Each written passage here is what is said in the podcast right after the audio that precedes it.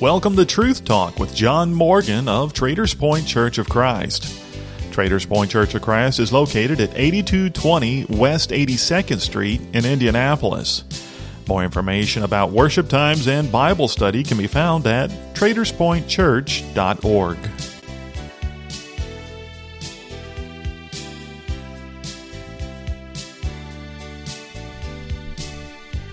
Good morning and welcome to Truth Talk. My name is John Morgan with the Traders Point Church of Christ. and I'm here with our evangelist, Jeremy Bard. We're going to be in Romans chapter 2 this morning. Last week we began uh, what will be, a, I guess, a 16 week study uh, as we study through the book of Romans. We're going to try and tackle one chapter at a time uh, each week. And so this will give you something, if you listen to the show regularly, something to look forward to week to week and, and also give you something to study as you go through the week. Maybe it'll give you some ideas of some things that you can study, uh, in particular in the book of Romans, on your own time as well. So we're going to be in chapter 2 this morning. And, and, Romans chapter 2, in a lot of ways, it just picks up right where Romans chapter 1 left off. And, and Jeremy, when, when you look at this, maybe it's a little bit of a way of recapping what we talked about last week leading into Romans chapter 2.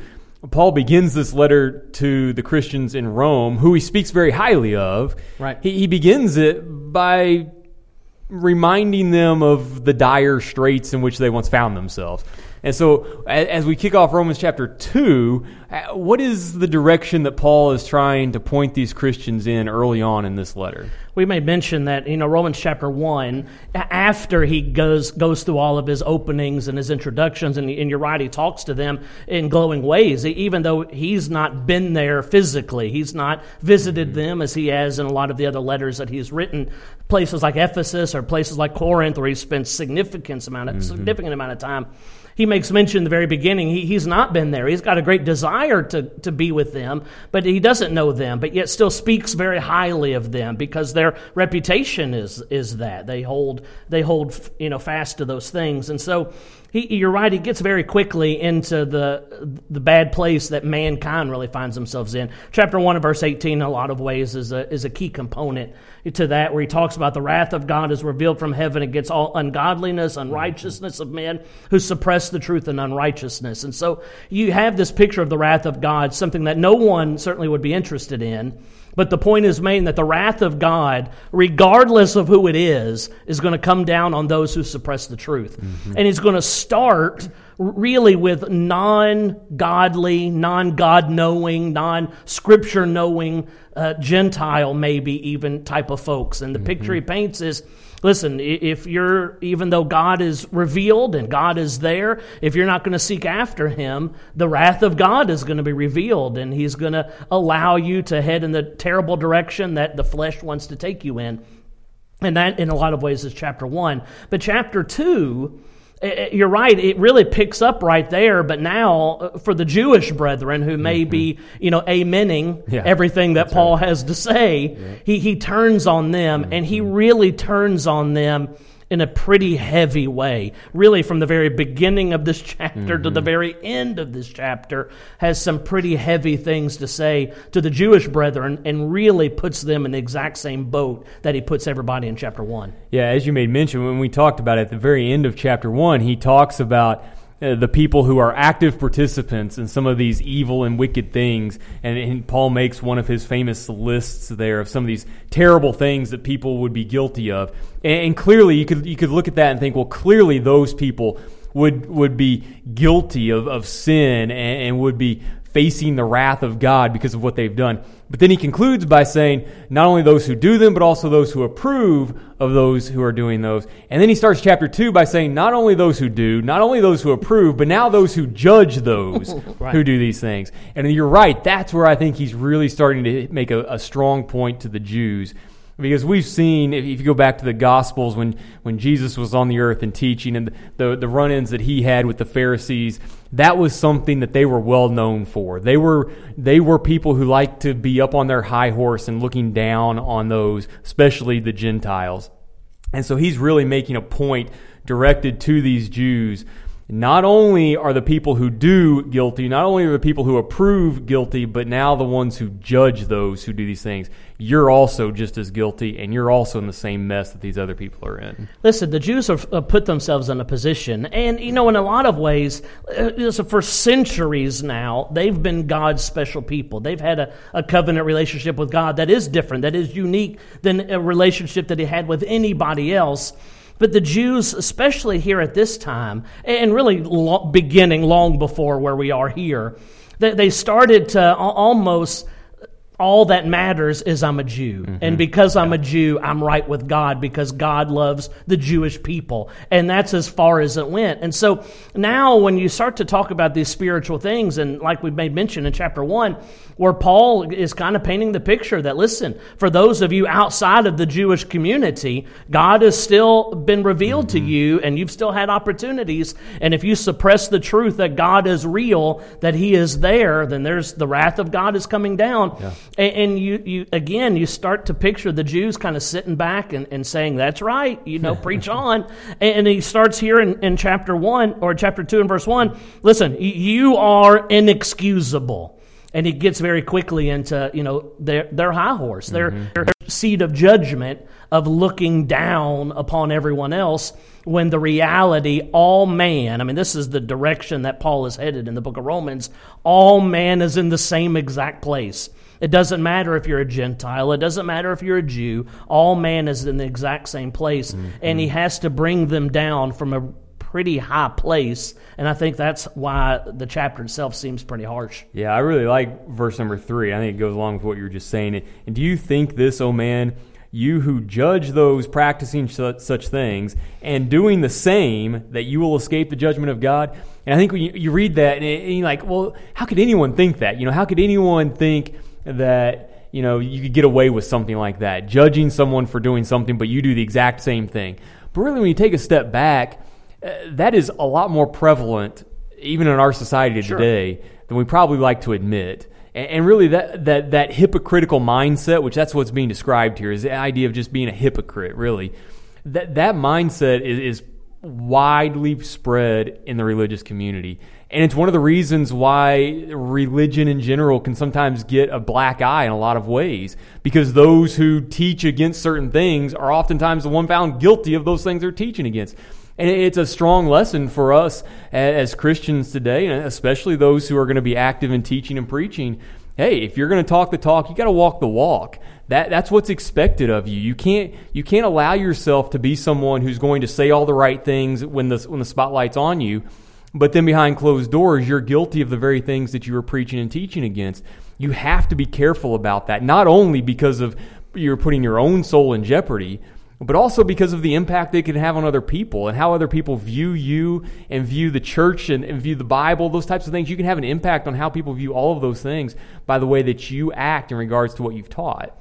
Yeah, it, it's the cliche, uh, I think, a lot of times that we'll use uh, that talks about, listen, the, the law doesn't apply to me. Mm-hmm. Or, the, or, a lot of times we'll use that in re, you know, reference. We'll see someone yeah. else and we'll say, well, yeah. they're just acting like the law doesn't apply to them. Yep. We'll talk, we talk about that way with celebrities all the time or, you know, uh, famous athletes who get themselves into trouble and, you know, it's they live that way that the law doesn't apply to them. Well, guess what? The law applies to them. We see mm-hmm. that play out in real life. I mean, all the time.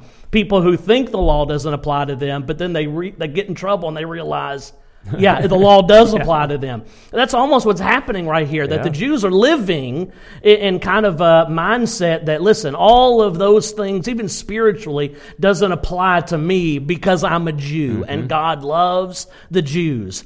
But what they're now coming face to face with, that Paul's helping them come face to face with, guess what? The law applies to you mm-hmm. just as well, and you are in the exact same place. And you're right in verse three. Listen, the finger that you're pointing you're doing the exact same thing that you're doing. And ultimately, because you're doing those same things, you're in the same amount of trouble that everyone else finds themselves in. When you read through Paul's epistles, this is something that is, is clearly on his mind a lot. And, and we, we know from, from going back in, into Acts, we know Paul was uniquely qualified to speak to both the Jews and to the Right. Gentiles. He was both a Jew and a Roman citizen.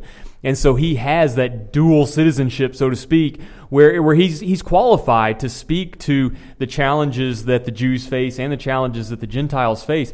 And so because of that, he can write something like this and, it carries weight with it, both in the Jewish community as, as well as in the Gentile community. And so when you read something like this, I think if you try and put yourself in the position of these first century Christians who are, who are now brothers and sisters in Christ, but have come from both Jewish and Gentile backgrounds, and they're trying to work all this out. Right. They're trying to get this all figured out. And it, it, sometimes I think from our perspective, we look back and we think, how can you guys not figure this thing out? But really, when you stop to think about it, like this was brand new for them. Right. I mean, this has generations of history tied up into it that's leading to some of the challenges that these two groups of people are facing. And so when you look at it from that perspective and you see what Paul is really trying to do here is to build a foundation on which these two can become unified together. He's not trying to put down the Jews. He's not trying to put down the Gentiles. He's not trying to elevate one over the other. He's trying to lay a foundation in which they can see that now in Christ they are all equal. Law or no law, that, that part of it is gone. They're, you're not special in, in the way that the Jews like to think themselves special. They, they are now one under Christ. And so this, this groundwork is being laid here, I think, in a lot of ways, uh, to both some, in some ways elevate the Gentiles and bring the Jews down, and then in some ways he's going to bring the Jews up and bring the Gentiles down. He's going to create a level playing field for which they can play ball. And that's what he's doing here, and I think in the beginning of Romans, is showing them that regardless of the blood that runs through your veins, you're all on the same playing field now. Yeah, I, listen, I, I don't want to give uh, chapter three away. I'll certainly plug next week when we we have opportunity to talk about Romans chapter three.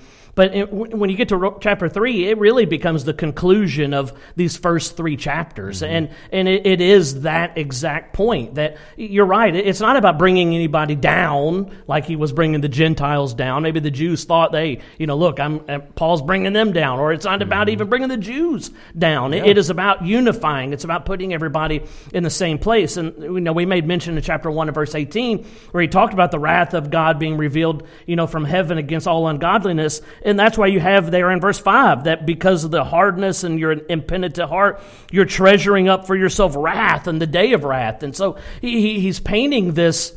Listen, everybody is in trouble together. Mm-hmm. And because everybody is in trouble together, everybody needs to get out of trouble together. Mm-hmm. And that is the beauty of the book of Romans because it's laid out that in that logical kind of way uh-huh. that everybody is in trouble. Now let's get out of it together. Mm-hmm. And, and you know that's and that's where he is here in chapter 2 of letting the Jews know it's not a special place to be a Jew. It's not a special place with regards to your spirituality. You're in the exact same place as what all of what he showed us in chapter one. Yeah, I, I love it. It's not it's not special to be a Jew. It's special to be a Christian. That's right, And, that, and that's really where the crux of all this is. And, that, and that's so for so long they have been defined by the fact that they were Jews. Right. That had defined everything about them and their religious structure. Was defined by the fact that they were Jews. And what Paul wants them to see is what makes you special now is that you're a Christian.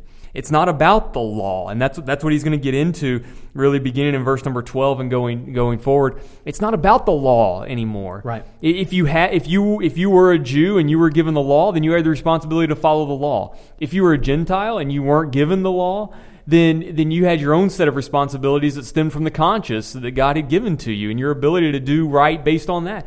It doesn't matter anymore. Now it's about you serving God and seeking Him. And that, that's what he says uh, just a few verses up from there. You know, eternal life is to those who by patient continuance, doing good, seek glory and honor and immortality. But those who are self seeking and do not obey the truth, but obey unrighteousness, they're the ones that are going to face indignation and wrath. It's not about whether or not you have the law. It's now about are you going to seek God? Right. Or are you going to seek self? Are you going to be self serving in your behavior? That's what it's about now. It's no longer about the law. And they- they have to break free of that mindset. And I think as we can see in Paul's epistles and the frequency with which he addresses this, we can clearly see how difficult that was for them. And I think it's important for us to understand just how hard that was and to cut them a little bit of slack here and there.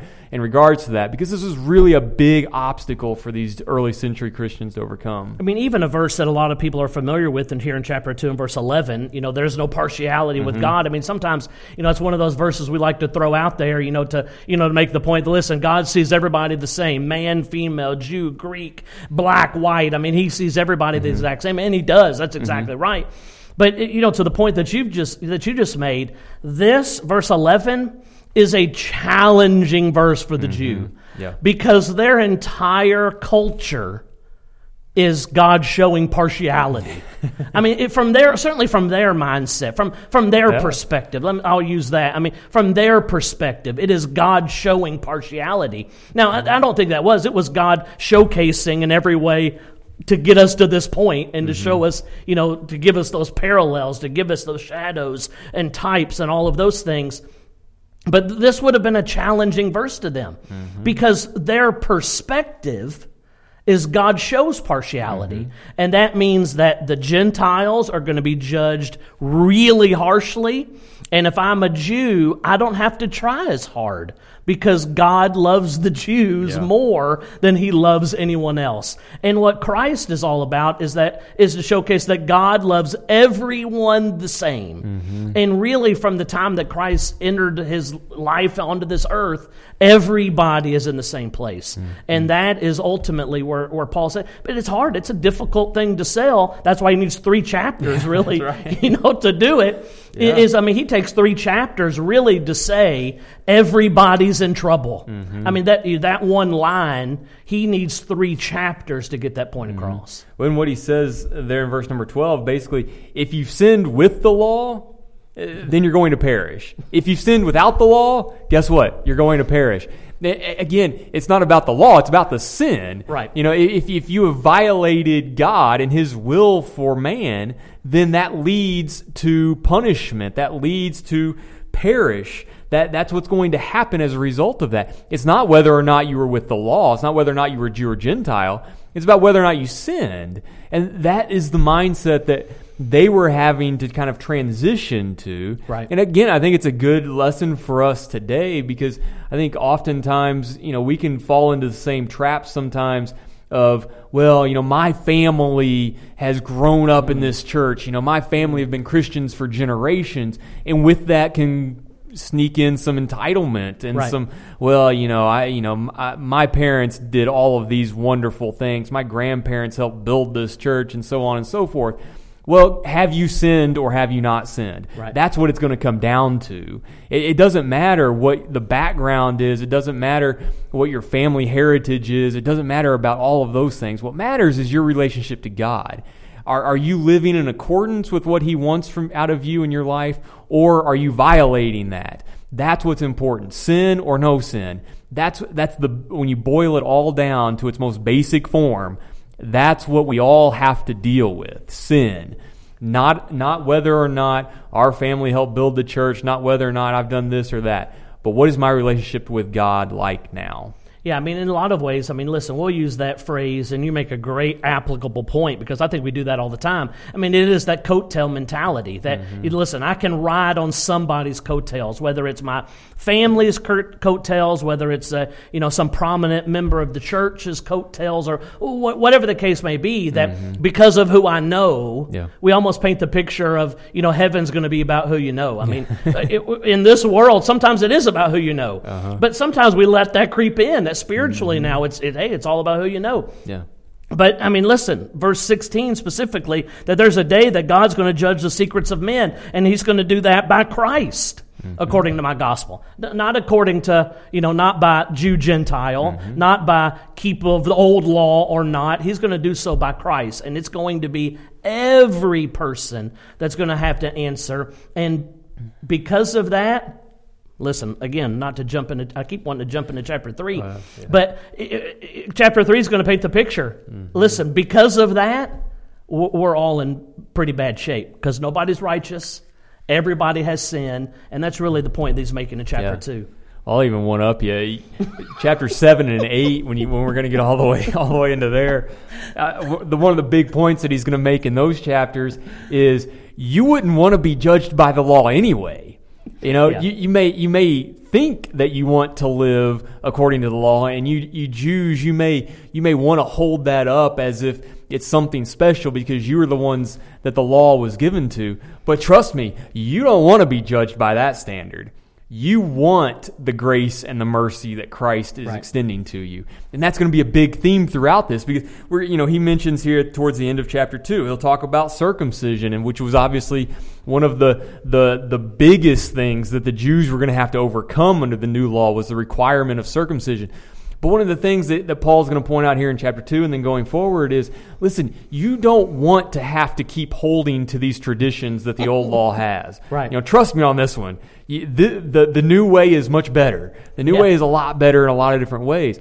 That's what the, the- you don't understand the, the grace that Jesus brought to the earth and now extends to all mankind is so much better than what the old law has to offer. And that standard that you are trying to hold to, you don't want to be held to that on the day of judgment because you're going to fail if that's what it is. You want the mercy that Christ extends to you. And that's what he's trying to get across to them. And I think, again, just to, to make a, I think, a real basic application point, we don't want to live in a legalistic religious society. No. We, we sometimes sound like we want to, and we sometimes make some rules here and there where we, it seems like we want to, or that's what it looks like maybe from the outside. I want, I want to live a life that is grateful and embracing of the grace that Jesus extends to me. Right. I don't want to be judged by the old law. I don't want to be judged by a legalistic standard. I want to be judged by a loving and graceful God. And that that's the picture that, that Paul is painting here for these these Christians in Rome. That's that's the law that you need to embrace, the one of grace and mercy. Yeah, and he, he makes the point in verse 17 that, listen, they're, they're boasting in things that they need not be boasting in. Mm-hmm. The fact of being a Jew, resting on the law. If you're going to boast in those things, you are going to fall drastically short.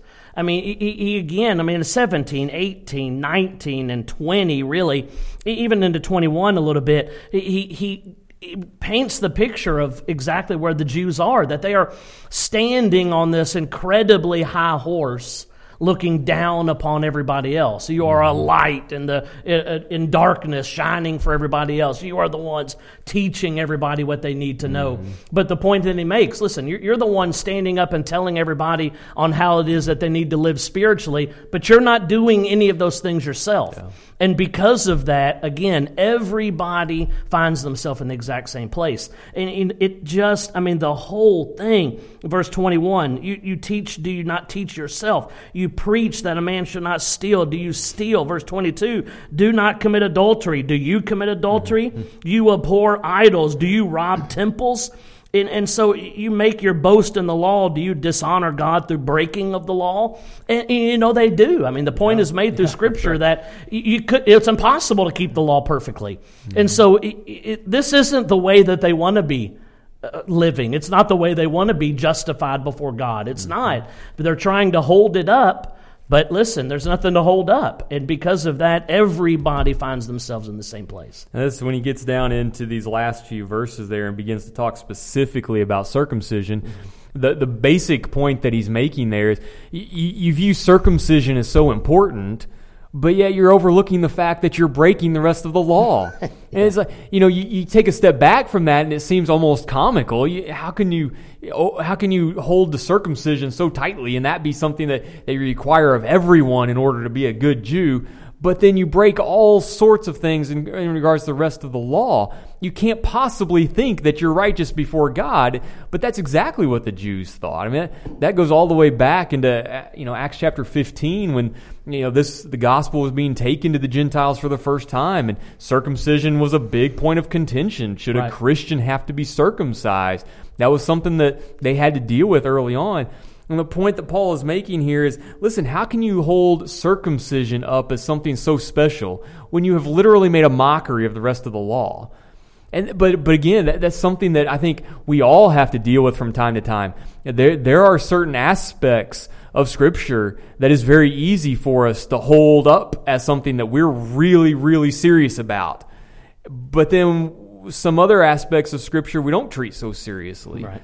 we got to be careful about that. This is God's law. They're on equal playing fields. We need to treat all aspects of it seriously. And the point that's being made here is you haven't done that with the law.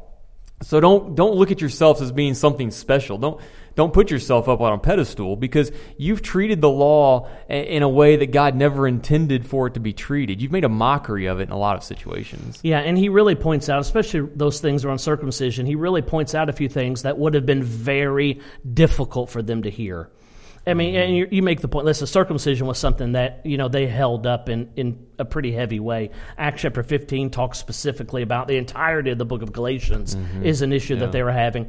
But he, he makes the point. Listen, if you're circumcised, but yet you don't keep the law, you might as well be uncircumcised. I mean, mm-hmm. to hear that would have been disastrous. But then to even to flip the coin as he does, maybe would have been even worse when he says, even for the uncircumcised, if they were to keep the law, mm-hmm. they're just as good as being mm-hmm. circumcised. And I mean, that would have been even worse, oh, yeah. you know, probably for them to hear. But again, the point is being made. You're holding to a standard, or you're lifting up a standard that you're not even keeping yourself. Mm-hmm. And it's just not something that man is apt to do. And because of that, ultimately, man finds himself in big trouble. If their focus is on those physical kinds of mm-hmm. things, and not on the spiritual. I think that's why at the very end of chapter 2, he really starts turning the page on these very physical things with regards to the old law, with the spiritual things with regards to Christ. That's how he concludes this chapter by saying, But he is a Jew who is one inwardly, and circumcision is that of the heart, in the spirit, not in the letter, whose praise is not from men, but from God. And there's this I think that's just this beautiful picture. It ties along so well with just this idea. You know, Paul Paul will use the idea uh, that if you're Abraham's seed, eh, then you're Christ. You're you're not. It's not about being a Jew that allows you into Christ. It's about being Christ's that makes you a seed of Abraham. And that's kind of the same idea that that's being played out here uh, in, in ways. It's not about the outward act of circumcision. It's about the circumcision of the heart. It's about setting yourself apart for Christ. And to your point, if you're doing that, then regardless of whether you're circumcised or not, you can be, as we kind of started with, you can be unified as one under Christ because you're His. It's not because of your bloodline. It's not because of something you've done to your outward body. It's about what you have done inwardly. It's about your heart and about setting yourself apart for the work of Christ. And you see, kind of in making that turn. I mean, really from the beginning of the chapter, but certainly from 17 really down through 26 and 27. I mean, it's pretty heavy harsh stuff for the Jew to hear, mm-hmm. all that he goes across. But he, yet he closes with that idea that we've talked about, you know, already that he, he wants to he wants them to understand that it's not about being a Jew or it's not about being a Gentile. It's not about being a, a slave or a free. It's not about even being male or female. It's about being Christ's Mm-hmm. or not. Mm-hmm. It's about accepting the truth of God or suppressing the truth of mm-hmm. God. It's about it's about those things, and we can go back to you know chapter one and verse sixteen we talked about last week of really being a key verse, not just mm-hmm. for chapter one but for the entirety of the book of Romans, where he talks about the gospel of Christ. That Paul's not ashamed of it. It has great power to everyone to the Jews and to the Greeks. For everybody is pulled together in Christ. And, and it, it, that is the beauty of the book of Romans. It is a unifying yeah. book.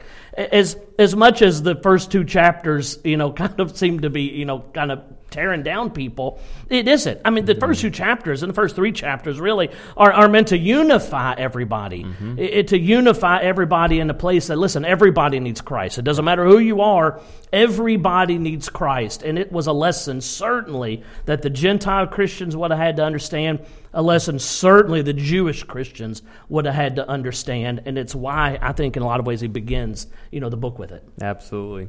All right, we're going to go ahead and wrap things up there. That's Romans chapter 2 in 30 minutes. Uh, but uh, I think it was a, a, really good conversation for me, and, and, we'll pick up in chapter 3 next week. And as Jeremy said, chapter 3 is a little bit of a turning point early on here in the book of Romans. So hopefully you can uh, follow along with us next week as we get into to chapter 3. We want to thank you for taking some time out of your day uh, to listen and to study along with us. Uh, we want to invite you to come and worship with us if you have an opportunity to do that. We'll meet on Sunday mornings for Bible class at 9 a.m. worship at 10 a.m. and then again at 6 p.m. on Sunday evenings.